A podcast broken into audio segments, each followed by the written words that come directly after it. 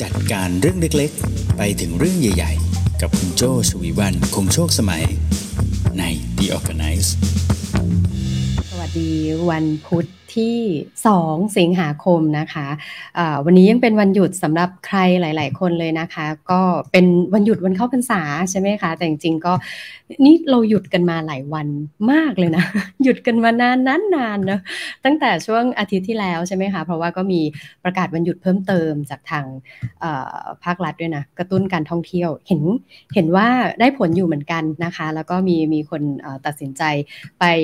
จังหวัดที่อยู่รอบๆ กรุงเทพไวๆแบบเนี้ยนะคะ ก็ก็มีหลายคนเหมือนกันที่ไปเที่ยวกันมานะคะ วันนี้กลับมาอีกครั้งหนึ่งนะคะกับ The Organize นะคะ วันนี้เรามีช่องทางไลฟ์อยู่ 2 ช่องทางนะคะ ก็คือทาง Facebook แล้วก็ทาง YouTube ด้วยนะคะพอดีเมื่อเช้าเข้าไปพยายามจะไปเปิดช่องทางที่ Clubhouse ด้วยปรากฏว่าเสียงไม่ออกเนาะเดี๋ยวเดี๋ยวยังไงเดี๋ยวขอโจ้ไปจัดการตรงช่องทาง Clubhouse อีกทีหนึ่งละกันนะคะ เอาล่ะ เริ่มต้นเลยนะคะะคุณกำลังฟังรายการ The Organize กันอยู่นะคะ รายการที่เราจะคุยเกี่ยวกับเรื่องของการจัดการค่ะ ตั้งแต่เรื่องเล็กๆ ไปจนถึงเรื่องใหญ่ๆนะคะ ให้คุณจัดการสิ่งต่างๆ ในชีวิตให้เข้าที่เข้าทาง และรู้สึกดีกับสิ่งต่างๆ ที่ได้ลงมือทำด้วยนะคะ คุณอยู่กับโจ้ค่ะ ชวีวันคงโชคสมัยนะคะ โจ้เป็น managing director อยู่บริษัท RGB 72 และบริษัท Creative Talk นะคะ สังคมของการแบ่งปันความรู้เพื่อการทำธุรกิจสร้างสรรค์ หรือ creative business นั่นเองค่ะ ก่อนที่จะเข้าสู่เนื้อหาของวันนี้นะคะ อยากฝากคุณที่กำลังดูกันอยู่นะ กดติดตามนะคะ แล้วก็กดแชร์เนื้อหานี้ด้วยนะคะ เพื่อเป็นกำลังใจให้กับทีมงานนะคะ แล้วก็เพื่อให้เพื่อนๆของคุณเนี่ยได้รับประโยชน์จากเนื้อหานี้ด้วยกันเลยนะคะ ตั้งแต่เช้าเลยนะอ่าทักทายกันมาได้นะคะ ได้ยินเสียงชัดเจน เห็นภาพชัดเจน หรือว่าอยากร่วมกันจัดรายการด้วยการแสดงความคิดเห็นระหว่างที่กำลังจัดรายการได้เช่นกันนะคะ สวัสดีค่ะ คุณปุ๊ก สวัสดีค่ะ คุณอิสราใช่ไหมคะ คุณออทัมนะ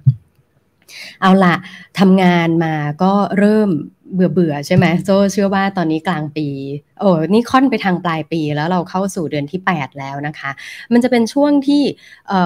ทำงานมาสักพักหนึ่งของปีนะคะ หรือถ้าไปกว่านั้นเนี่ยหลาย ๆ คนอาจจะ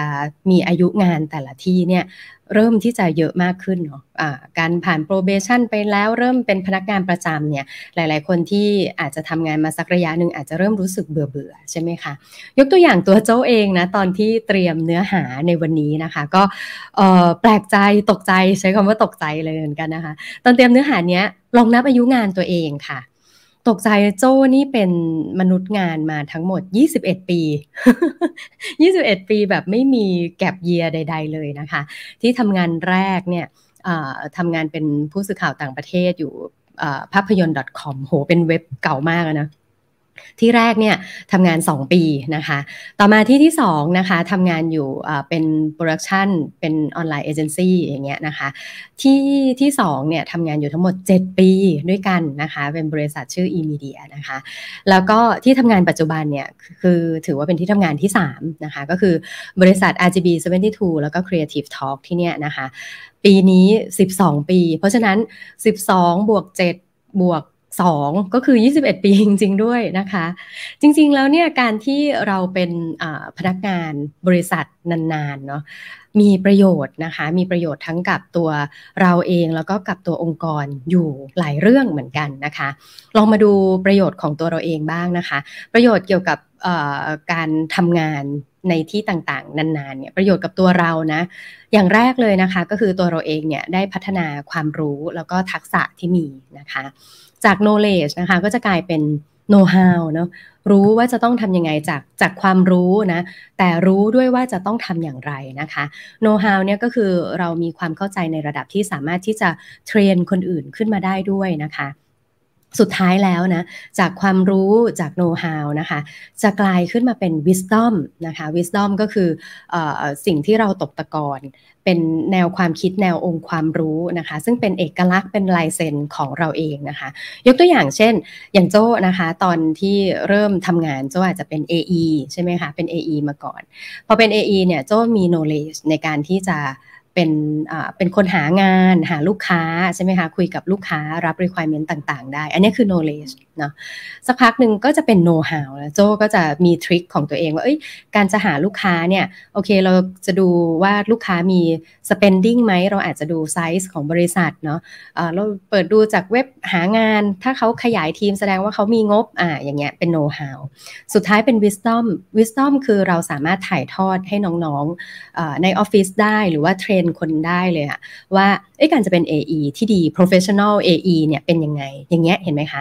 ซึ่งต่างๆ เหล่านี้มันเกิดจากการที่เราได้ทำงานในที่ใดที่หนึ่ง หรือว่าทำงานในเรื่องใดเรื่องหนึ่ง นานมากพอนะคะ ที่จะพัฒนาจากความรู้จนกลายเป็น wisdom ได้ อันนี้ประโยชน์อย่างแรกเลยนะคะ เวลาที่เราทำงานที่ไหนนานๆ มีประโยชน์อยู่เนาะ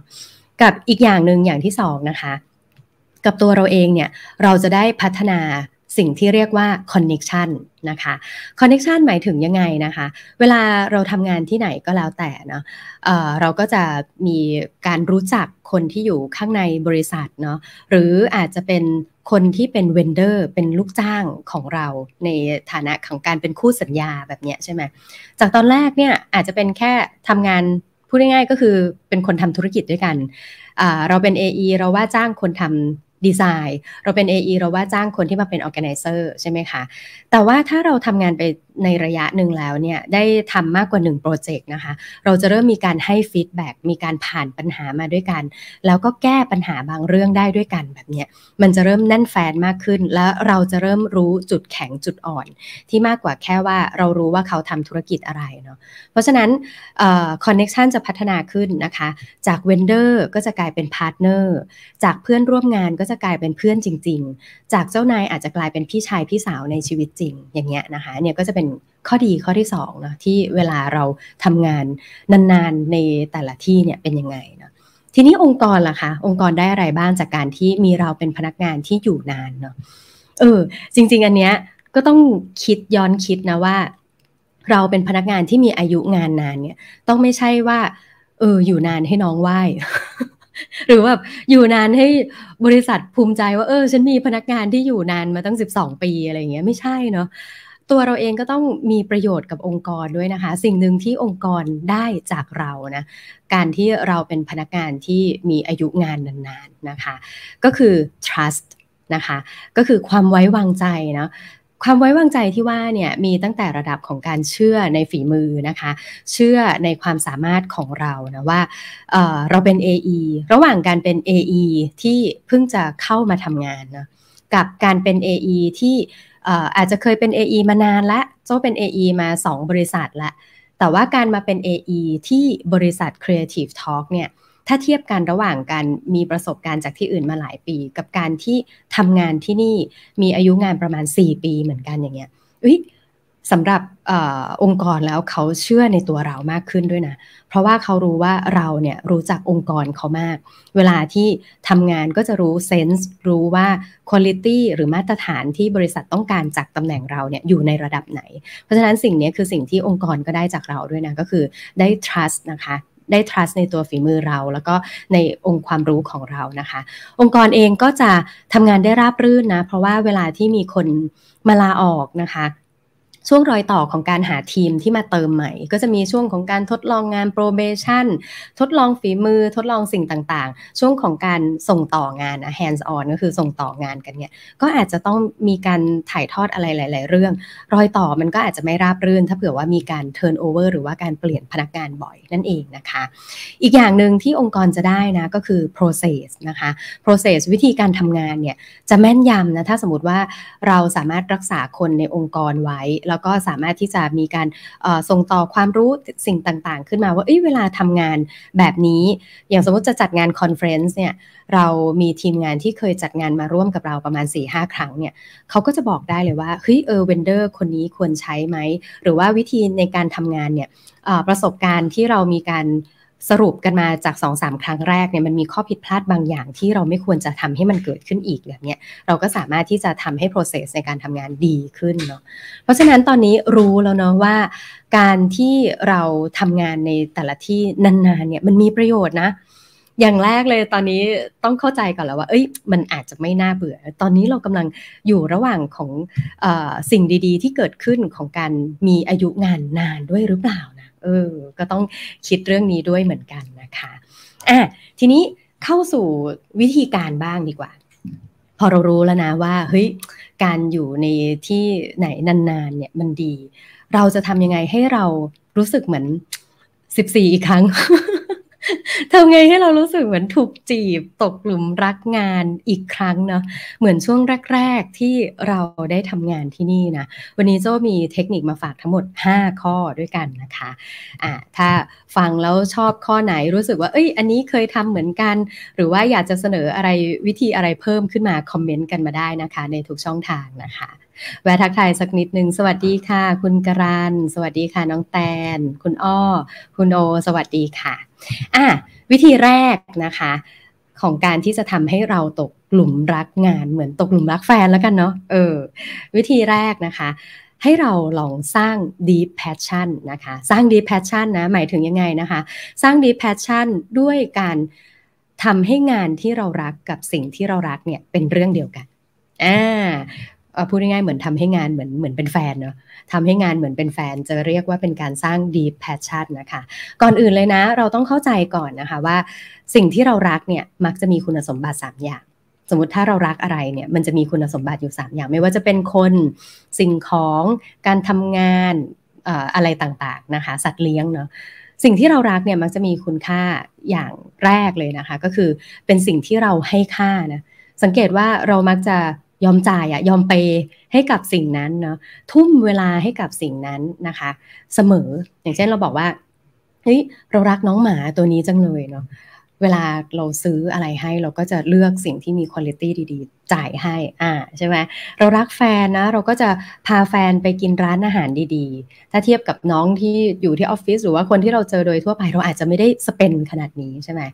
และถ้าเรารักสิ่งไหนนะ เราก็มักจะสนใจเราก็มักจะนึกถึงเรื่องเรื่องนี้บ่อยๆ อย่างเช่น เรารักแฟนเราก็จะมองไปทางไหน เอ่อ ไปกินไอติม เอ้ย เราก็จะนึกถึงเขาใช่ไหม ตื่นเช้ามาเราก็ เฮ้ย ฝนตก เอ๊ะ เขาเก็บผ้าหรือยัง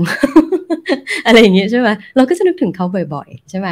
และอีกอย่างหนึ่งนะคะของคุณสมบัติของสิ่งที่เรารักก็คือ สิ่งนั้นมักจะเป็นเป้าหมายให้เราอยู่เสมอ อย่างเช่นเราบอกว่า เอ้ยเรารักแฟนเรารักลูกใช่ไหมคะพอมองเห็นวันหยุดครั้งต่อไปวันหยุดวันแม่อย่างเงี้ยเราก็เฮ้ย เป็นเป้าหมายแล้วว่าเดี๋ยววันหยุดวันแม่เนี่ยเดี๋ยวหาเวลาไปเที่ยวด้วยกันดีกว่าอย่างเงี้ยใช่ไหมคะเพราะฉะนั้นถ้าเราทำให้งานที่เรารักเนี่ยเหมือนกับสิ่งที่เรารักเนี่ยมันก็จะกลายเป็นว่างานเนี่ยเราเนี่ยมักจะทุ่มสิ่งที่เรามีค่าให้กับเขาใช่ไหมแล้วเราก็จะสนใจในงานอยู่เรื่อยๆ เหมือนที่เราสนใจแฟน ในขณะเดียวกันเราก็จะมีงานเป็นเป้าหมาย เหมือนกับที่เรามีแฟนเป็นเป้าหมายได้ด้วยเหมือนกัน ทีนี้การที่เราจะทำให้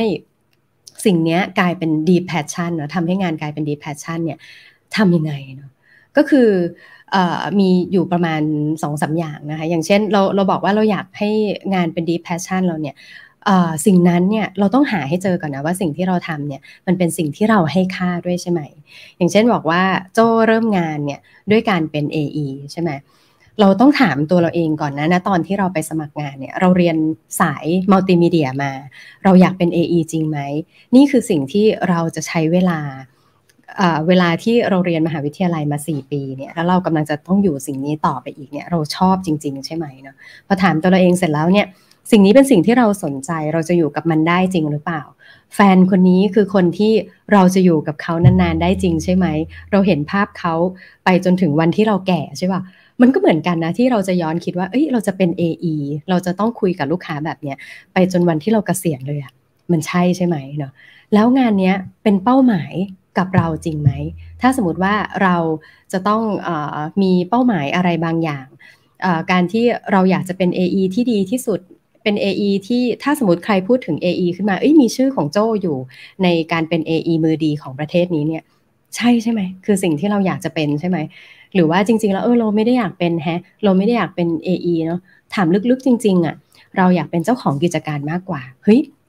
ถ้างานเราเนี่ยสิ่งที่เราอยากจะเป็นเราอยากจะเป็นเจ้าของกิจการเนี่ย road to การเป็นเจ้าของกิจการเนี่ยมันมี AE อยู่ในเป้าหมายนั้นด้วยใช่ไหม เราก็สามารถที่จะสร้างผ่านมันได้เนาะเพราะฉะนั้นข้อแรกนะถ้าอยากตกหลุมรักนะต้องลองทำให้งานเนี่ย เป็นสิ่งที่เรารักไปด้วยกัน พยายามลองทาบไทม์ไลน์ทาบ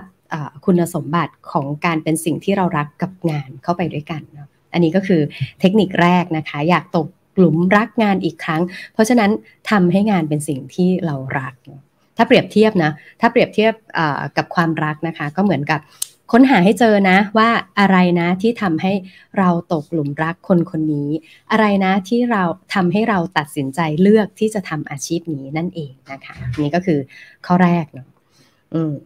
ต่อมาข้อ2นะคะให้ถ้าคุณเริ่มที่จะเบื่อเบื่องานเนาะอยากตกหลุมรักในงานอีกครั้ง ข้อ 2 ให้คุณลองมองหาสิ่งที่จะทำให้ทั้งเราและงานเป็น better version ขึ้นเรื่อยๆเนาะ อืม เหมือนเพลงเนาะเพลงบิลกินเขาว่าไงคะฉันชอบเวลาเอ่อฉันชอบตัวเองเวลาที่อยู่กับเธอใช่ไหมเหมือนกัน ข้อนี้คือเราชอบตัวเราเองไหม เวลาที่เราทำงานนี้เนาะเมื่อเรารักสิ่งไหนเรามักจะชอบตัวเองเวลาที่เราทำสิ่งนั้นใช่ไหมเพราะรู้สึกว่าเราเนี่ยจะเป็นคนที่ดีขึ้นเนาะแล้วก็เป็นคนที่เราชอบยิ่งขึ้นเมื่อเวลาที่เราได้ลงมือทำเรื่องนั้นๆ ความรู้สึกนี้คือความรู้สึกที่เราได้ค้นพบ better version ของเรานั่นเองนะคะ สิ่งที่จะทำให้เราและงานเนี่ยเป็น better version ขึ้นเรื่อยๆ ได้นะถ้าลองสังเกตเนี่ยจะมีอยู่ประมาณ2อสอย่างเนาะอย่างแรกเลยนะคะก็คือเอ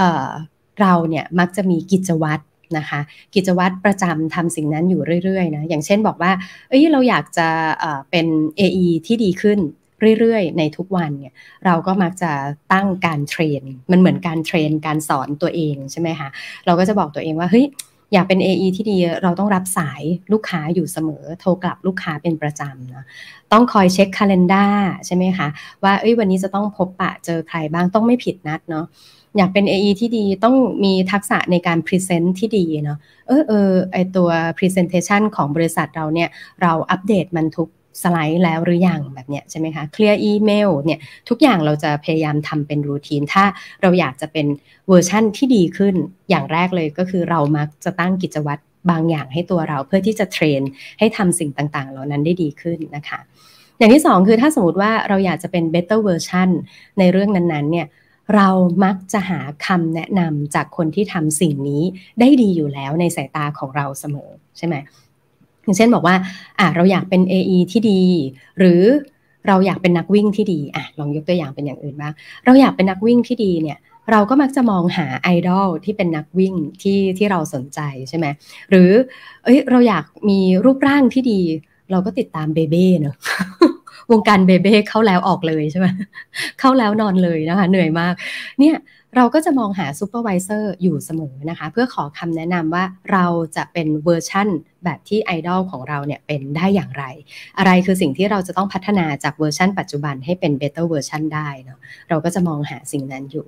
อีกอย่างหนึ่งถ้าคุณอยากจะเป็น better version เนี่ยคุณมักจะทำเรื่องนี้ก็คือคุณมักจะอัปเดตความรู้และเทรนด์ต่างๆ จากโลกภายนอกนะคะ อย่างเช่น ลงคลาสเรียนนะคะ หรือว่าไปพบเจอผู้คนเยอะๆเนาะ ถ้าอยากมีรูปร่างที่ดี บางทีคุณก็อาจจะต้องติดตามยูทูบเบอร์หรือว่า content creator ที่เขา train เกี่ยวกับเรื่องการกินเรื่องการออกกำลังกายเป็นต้นแบบเนี้ยไปเรื่อยๆนะอืมอันนี้ก็คือ trick ที่สองนะถ้าอยากตกหลุมรักงานอีกครั้งเนี่ยมองหาสิ่งที่จะทำให้เราเนี่ยเป็น better version ขึ้นเรื่อยๆ เวลาที่ทำงานนั้นนะคะ อืม ผ่านไปแล้วนะคะสองข้อ ข้อสองเนี่ยถ้าเทียบกับคนรักเนาะถ้าเทียบกับคนรักเนี่ยก็เหมือนกับเราเห็นข้อดีซึ่งกันและกันเนาะแล้วเราก็เห็นข้อดีด้วยที่เราได้เป็นแฟนกันอ่าใช่ไหมเห็นข้อดีซึ่งกันและกันว่าการเป็น AE บริษัท Creative Talk นี่มันดีจังเลยเนาะได้เจอ speaker เยอะ ๆ ใช่ไหม เออแล้วถ้าเราไม่ได้เป็น AE ของบริษัท Creative Talk เนี่ยเราอาจจะไม่ได้เจอ speaker เยอะๆ หรือว่าไม่ได้ได้ความรู้เยอะๆ แบบนี้ด้วยเนาะการที่เราเป็น AE ของที่ Creative Talk เนี่ยมันทำให้เราเป็น better version เมื่ออยู่กับเขา และเขาก็ได้ AE ที่สดใส มีระเบียบวินัยอย่างเราเนี่ยแหมมันดีจังเลยแน่เห็นไหมตกหลุมรักกันอีกครั้งแล้วนะอลองทบทวนฟังไปแล้วลองถามตัวเองด้วยเหมือนกันนะว่าเอ้ย เราเป็น better version นับจากวันที่เรายังไม่ได้ทำงานที่นี่บ้างในจุดไหน แล้วบริษัทได้ข้อดีอะไรของเราไปบ้างนะคะ อืมคุณโอนะคะ บอกว่าทำงานประจำมา 30 ปีนะคะ หลงรักงานตลอดครับ รู้สึกว่าเป้าหมายชีวิตเราเนี่ยก็คืออะเดี๋ยวขออนุญาตเปิดให้ดูนะคะ รู้สึกว่าเป้าหมายชีวิตของเราเนี่ยต้องการเป็นผู้ประกอบการเอง เราใช้เวลาและทรัพยากรในองค์กร พัฒนาตัวเรา และทำงานไปพร้อมๆกันเหมือนเป็น sandbox ของชีวิต โอ้โห คุณโอ เอางี้ เดี๋ยวอีกสามข้อที่เหลือให้คุณโอพิมพ์มาเลยแล้วกันนะคะ โอ้ดีมากเลยค่ะ คุณโอทำงานประจำมา 30 ปีนะ โจ21 ปี ขอฝากเนื้อฝากตัวด้วยนะคะ คุณโอ โอเค ต่อมาเราไปถึงข้อที่ 2 แล้วเนาะวันนี้โจมีมาฝากทั้งหมด 5 ข้อนะคะ อยากตกหลุมรักงานอีกครั้งนะคะ ลองทำข้อที่ 3 นี้ค่ะ ข้อที่ 3 นี้นะคะเป็นเคล็ดลับที่บอกว่าเต้นไปกับจังหวะที่เหมาะสมของ work และ life อยู่เสมอนะคะ หมายถึงยังไงเนาะเต้นไปกับจังหวะที่เหมาะสมนะในที่นี้เนี่ยโจอออยากจะพูดคำหนึ่งก็คือหลาย ๆ ครั้งเราอาจจะเห็นคอนเทนต์แล้วก็อาจจะเห็นหลาย ๆ คนเนาะที่บอกว่าเราต้องมี work life balance อืม work life balance ใช่ไหมรู้สึกว่าคำนี้จะเป็นคำที่สตริกมาก ๆสำหรับคนที่ทำงานหรือว่าคนที่กำลังมีคำถามอะไรบางอย่างเกี่ยวกับการใช้ชีวิตและการทำงานอยู่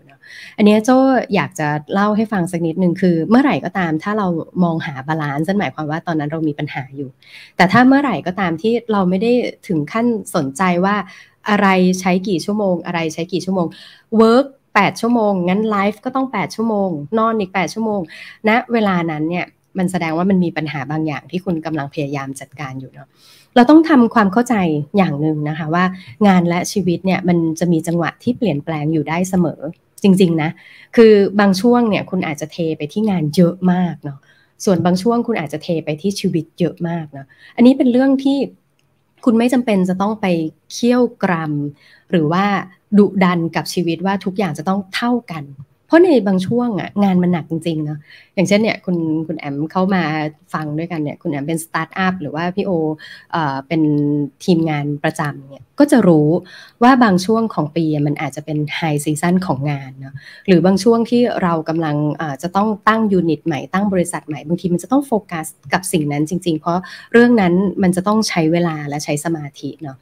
บางช่วงงานมันอาจจะหนักจริง ถ้าเราพยายามจะไป balance ว่าเฮ้ยไม่ได้ วันนี้มันจะต้องทำแค่ 8 ชั่วโมงพรุ่งนี้ก็ต้อง 8 ชั่วโมงเนาะการที่เราพยายามซอยเป็นก้อนเล็ก ๆ แต่ว่าไม่ได้ทุ่มลงไปตรงนั้นเนี่ยมันอาจจะทำให้เกิดปัญหาที่เราจะต้องตามมาแก้ในเรื่องของความไม่ต่อเนื่อง แต่ในขณะเดียวกันบางช่วงอะชีวิตก็ต้องการเรามากนะอย่างเช่นอันเนี้ยเป็นคุณแม่ใช่ไหมคะช่วงเวลาที่ลูกเนี่ยจะต้องมีการ สอบหรือว่ามีการทำอะไรบางอย่างที่เขาต้องการการที่เราเนี่ยไปใส่ใจกับเขามากๆ หรือบางช่วงลูกป่วยอย่างเงี้ยคือถ้าเราไม่จัดการให้ลูกแข็งแรงกลับมาแข็งแรง แต่ก็ยังจะบอกว่าเออแม่มีเวลาให้หนูแค่ 8 ชั่วโมงเลยเดี๋ยวแม่ต้องรีบกลับไปทำงาน ผลสุดท้ายอะถ้าสมมติลูกป่วยหนักจริงๆอะมันก็จะกลายเป็นว่าเราจะต้องใช้เวลาทั้งวันนะไปจัดการนั้นเลยเนาะเพราะฉะนั้นต้องทำความเข้าใจก่อนว่า work กับ life เนี่ย มันจะหาจุดที่สมดุลแยกขาดออกจากกันเท่ากันไปเป๊ะชัดเจนเนี่ยได้ยากเนาะดังนั้นไม่จำเป็นต้องเคร่งเครียดกับการทำให้ work และ life เนี่ยเท่าเทียมกันอยู่เสมอ เมื่อไหร่ก็ตามที่เราพยายามทำให้เท่าเทียม แล้วมันทำไม่ได้ ซึ่งมันเป็นเรื่องปกติมากที่มันทำไม่ได้นะเราจะมีความคิดหนึ่งเกิดขึ้นมา ก็คือการเอาคืน การเอาคืน เช่นแบบ โอ๊ยทำไมช่วงนี้ทำงานหนัก เดี๋ยวฉันจะเอาคืนนี่เดี๋ยววันหยุดนี่ฉันจะเที่ยวให้หนำใจอะคอมคืมจะไม่เปิดเลย ปรากฏว่าคอมไม่เปิดมือถือไม่เปิดนะเอ่อเซิร์ฟเวอร์มีปัญหาค่ะเซิร์ฟเวอร์เซิร์ฟเวอร์พยายาม notify มาบอกว่าเอ้ยเซิร์ฟเวอร์มีปัญหาแต่เราแบบเอาคืนไงฉันจะไม่มองไม่รับอะไรทั้งสิ้น ต้องมาแก้ปัญหาคืนใช่ไหมหรือช่วงไหนที่รู้สึกว่า โอ้เนี่ยไปเที่ยวกับครอบครัวนานจังเลยอะถึงเวลาแล้วเดี๋ยวกลับมาทำงาน เดี๋ยวต้องแบบโฟกัสให้มาก เดี๋ยวจะเข้าออฟฟิศวันนี้จะอยู่จนดึกเลย ปรากฏที่บ้านงอนหมดเลยเอออันนี้ก็ไม่ได้เหมือนกันใช่ไหมเพราะฉะนั้นนะพยายามรักษากลิ้งไปด้วยกันรักษาจังหวะ รักษาเพลงไปด้วยกัน อย่าให้มีความรู้สึกเอาคืนเนาะเพราะเมื่อไหร่ก็ตามที่มีความรู้สึกเอาคืนเนี่ย มันจะเป็นถ้าเทียบกับในความสัมพันธ์น่ะมันจะเป็นความรู้สึกอยากเอาชนะ อยากเอาชนะแฟนใช่ไหมเช่นแบบ เออทำไมช่วงนี้แฟนเปลี่ยนไปช่วงนี้เขาไม่มีเวลาให้เรางั้นเราเอาคืนเลย หรือบางทีอยากวัดใจอะก็เหมือนลองใจอะลองลองเชิงอะไรบางอย่าง เช่นแบบงอนไม่งอนหรืออะไรเงี้ยหรือแบบ เออ การเอาคืนเนี่ยมันคือเรื่องเดียวกับการเอาชนะ ซึ่งถ้าเผื่อมีผู้แพ้กับผู้ชนะปุ๊บเนี่ยมันก็จะไม่ใช่ความสัมพันธ์เนาะในการทำงานเราก็อาจจะกลายเป็นแบบนั้นด้วยเหมือนกัน ถ้าสมมติว่าเราพยายามเอาคืนใน work หรือ life นะคะ เราก็ไม่ได้กลายเป็นความสัมพันธ์ที่ดีนะเป็นความสัมพันธ์ที่ toxic เนาะ ถ้าเทียบข้อนี้นะ ข้อนี้โจ้บอกว่าเคล็ดลับก็คือหาเต้นไปกับจังหวะที่เหมาะสมของ work และ life นะ ถ้าเปรียบถ้าเปรียบเทียบกับความสัมพันธ์ก็คือ เหมือนเราเข้าใจช่วงชีวิตต่างๆ ของคู่รักเรานะคะ มียุ่งบ้างว่างบ้าง สนุกบ้าง ไม่เคร่งเครียดกับความ perfect มากจนเกินไปนั่นเองนี่ก็คือข้อที่3นะคะคุณแอมบอกว่าขอรักพรุ่งนี้นะคะ ได้จ้า ต่อมาทริคข้อที่ 4 นะคะสำหรับคนที่อยากตกหลุมรักในงานอีกครั้งนะคะ ข้อที่ 4 ก็คือมี growth mindset นะคะ มี growth mindset ก็คือเห็นว่าทุกอย่างมีการเติบโตได้เสมอนะ growth mindset นี่เป็นตัวสำคัญเลยนะคะ ที่จะทำให้เราผ่านในช่วงเวลาของการใช้ชีวิตในช่วงของการเติบโตได้ ตามชื่อเลยนะ growth ก็คือการเติบโตใช่ไหมคะ ถ้าเราเต้นไปกับ จังหวะชีวิตอย่างเข้าใจนะคะว่างานแล้วก็ชีวิตเนี่ยมีจังหวะที่หนักและสบายเนาะคละกันไปเนาะหนักวันนี้พรุ่งนี้อาจจะเบา วันนี้เบาอย่าประมาทนะวันนี้เบาวันนี้เอ่อว่างแฮะเอ้ยถ้าว่างติดกันเป็นอาทิตย์นี่ไม่ดีแล้วนะแสดงว่าจริง ๆ แล้วเอ่อเราไม่เราถ้าเราไม่อยู่บริษัทนี้ก็ได้สิ ถ้าคือแล้วถ้าเราว่างขนาดนี้ หรือถ้าสมมติบริษัทเรางานไม่เข้านานขนาดนี้อ้าวแย่แล้ว กำลังจะมีปัญหาเกี่ยวกับเรื่องรายรับหรือเปล่าเนาะแสดงว่าสังคมนี้ประเทศนี้ไม่มีบริษัทเราก็ได้อ้าวเฮ้ยแย่แล้วธุรกิจที่เรากำลังทำมีปัญหาหรือเปล่านะเออ ก็ต้องคิดแบบนั้นนะเราสามารถเดินไปพูดคุยกับหัวหน้าได้นะว่าเอ้ยเออช่วงนี้เราคิดว่ามีปัญหาตรงนี้เราอยากจะเสริมอะไร เราอยากทำให้บริษัทเติบโตไปในทิศทางไหน ตัวเราเองวางแผนอยากจะเติบโตไปอย่างไรเนาะไปนั่งพูดคุยกับพี่เขาได้เนาะ ถ้าเปรียบเทียบกับความรักนะคะ ในข้อ 4 นี่นะ ข้อ 4 ที่บอกว่ามี growth mindset เห็นว่าทุกอย่างมีการเติบโตได้ ถ้าเปรียบเทียบกับความรักนะ ก็เหมือนระวางแผนอนาคตกับแฟนของเรา เนาะเช่นบอกว่าเอ้ยแต่งงานกัน เดี๋ยวถ้าตอนนี้เราเป็นแฟนกันเนาะแล้วก็เดี๋ยวเราแต่งงานกันสักปีหน้านะเพราะว่า 1 ปีนี้เดี๋ยวเราจะเก็บเงินกันก่อนเนาะเก็บเงินกันเพราะว่าหลังจากแต่งงานเราอยากจะไปเที่ยวญี่ปุ่นด้วยกันเออฉันอยากจะไป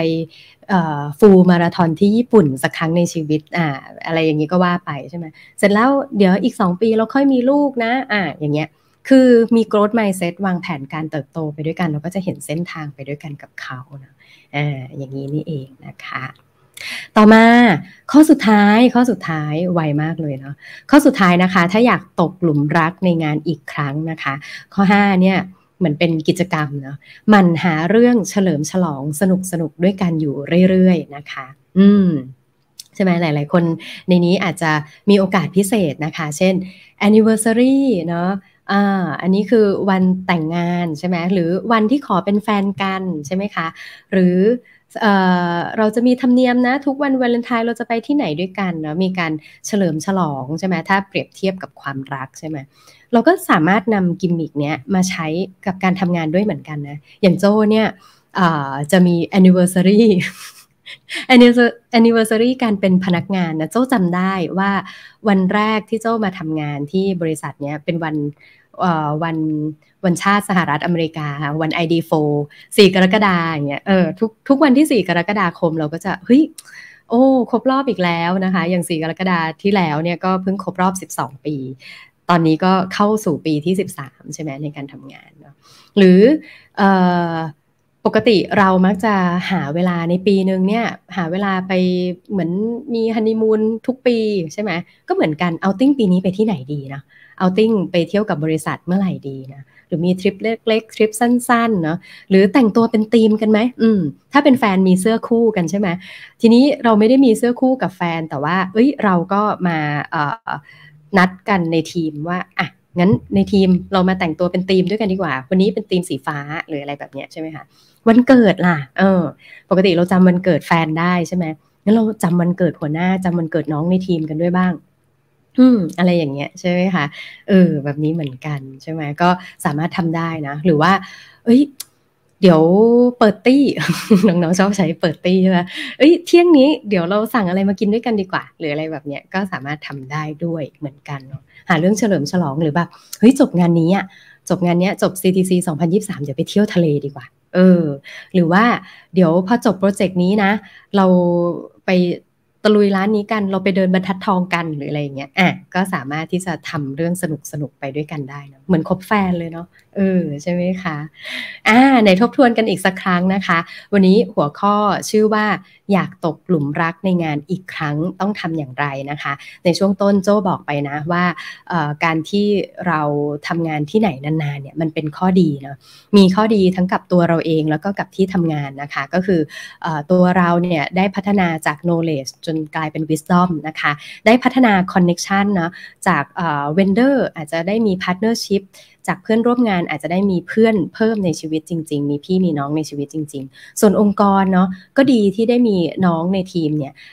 ได้มีทีมงานนะคะที่สามารถไว้เนื้อเชื่อใจได้ process การทำงานอะไรต่างๆเนี่ยก็แน่นแฟนแล้วก็มีการพัฒนาขึ้นอยู่เรื่อยๆเนาะโจก็เลยบอกว่าเอ้ยการที่เราอยากอยู่ที่ไหนนานๆเนี่ยมันต้องสร้างสิ่งหนึ่งก็คือสร้างการ ภาวะตกหลุมรักอยู่เรื่อยๆ ในงานนั้นเพื่อให้เราอยู่ได้นานๆ ก็เลยมี 5 ข้อมาฝากนะคะ ข้อแรกสร้าง deep passion ให้กับงานนะคะ ลองทำให้งานเนี่ยเหมือนแฟนคนหนึ่งเราจะต้องทำอย่างไรบ้างนะคะ อย่างที่สองมองหาสิ่งที่จะทำให้เราและงานเป็น better version ขึ้นเรื่อยๆเนาะงานชีวิตเราเมื่อมาทำงานนี้เราได้เรียนรู้อะไรเริ่มเพิ่มขึ้นบ้าง และงานนี้พอมีเรามาเป็นส่วนหนึ่งในการทำงานเนี่ยดีขึ้นอย่างไร อย่างที่3นะคะเต้นไปกับจังหวะที่เหมาะสมของ work และ life นะเข้าใจว่าบางช่วงงานหนัก บางช่วงชีวิตหนักเนาะอย่าไปจนถึงขั้นที่เราอยากจะเอาคืน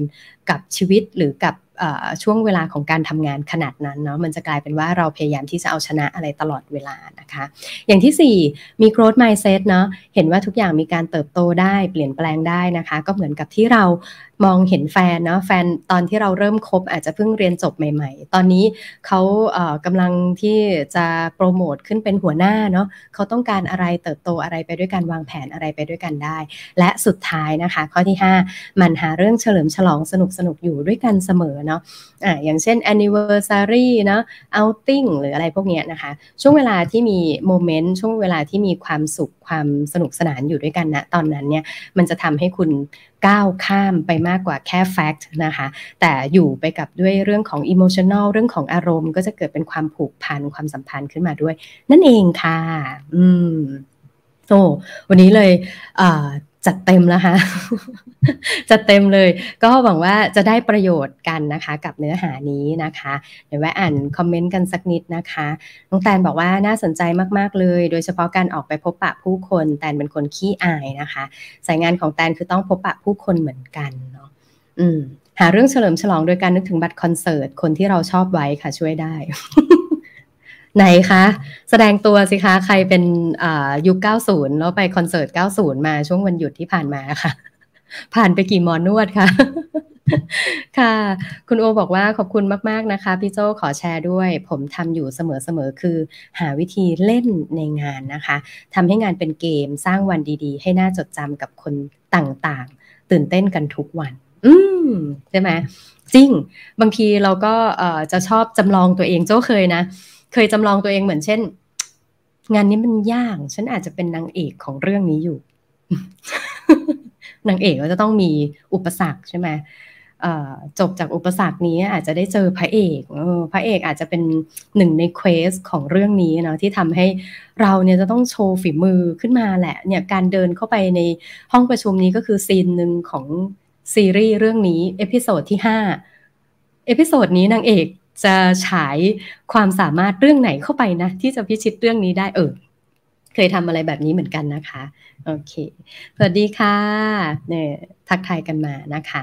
เอาล่ะ แล้วเดี๋ยวมาพบกันใหม่กับ The ORGANICE ในครั้งหน้านะคะ ครั้งหน้าจะเอาเนื้อหาอะไรมาพูดคุยกันนะคะ ดูไลฟ์กันจนถึงตอนนี้แล้ว ดูเนื้อหากันจนถึงตอนนี้แล้ว ถ้าชอบเนื้อหานี้นะคะ อย่าลืมกดแชร์นะคะ แล้วก็กดติดตามเพื่อเป็นกำลังใจให้กับทีมงานแล้วก็โจ้ในการที่จะเตรียมเนื้อหาครั้งต่อๆไปมาฝากด้วยกันนะคะ วันนี้ลาไปก่อนนะคะ จนกว่าจะพบครั้งใหม่กันใหม่ในครั้งหน้านะคะ สวัสดีค่ะ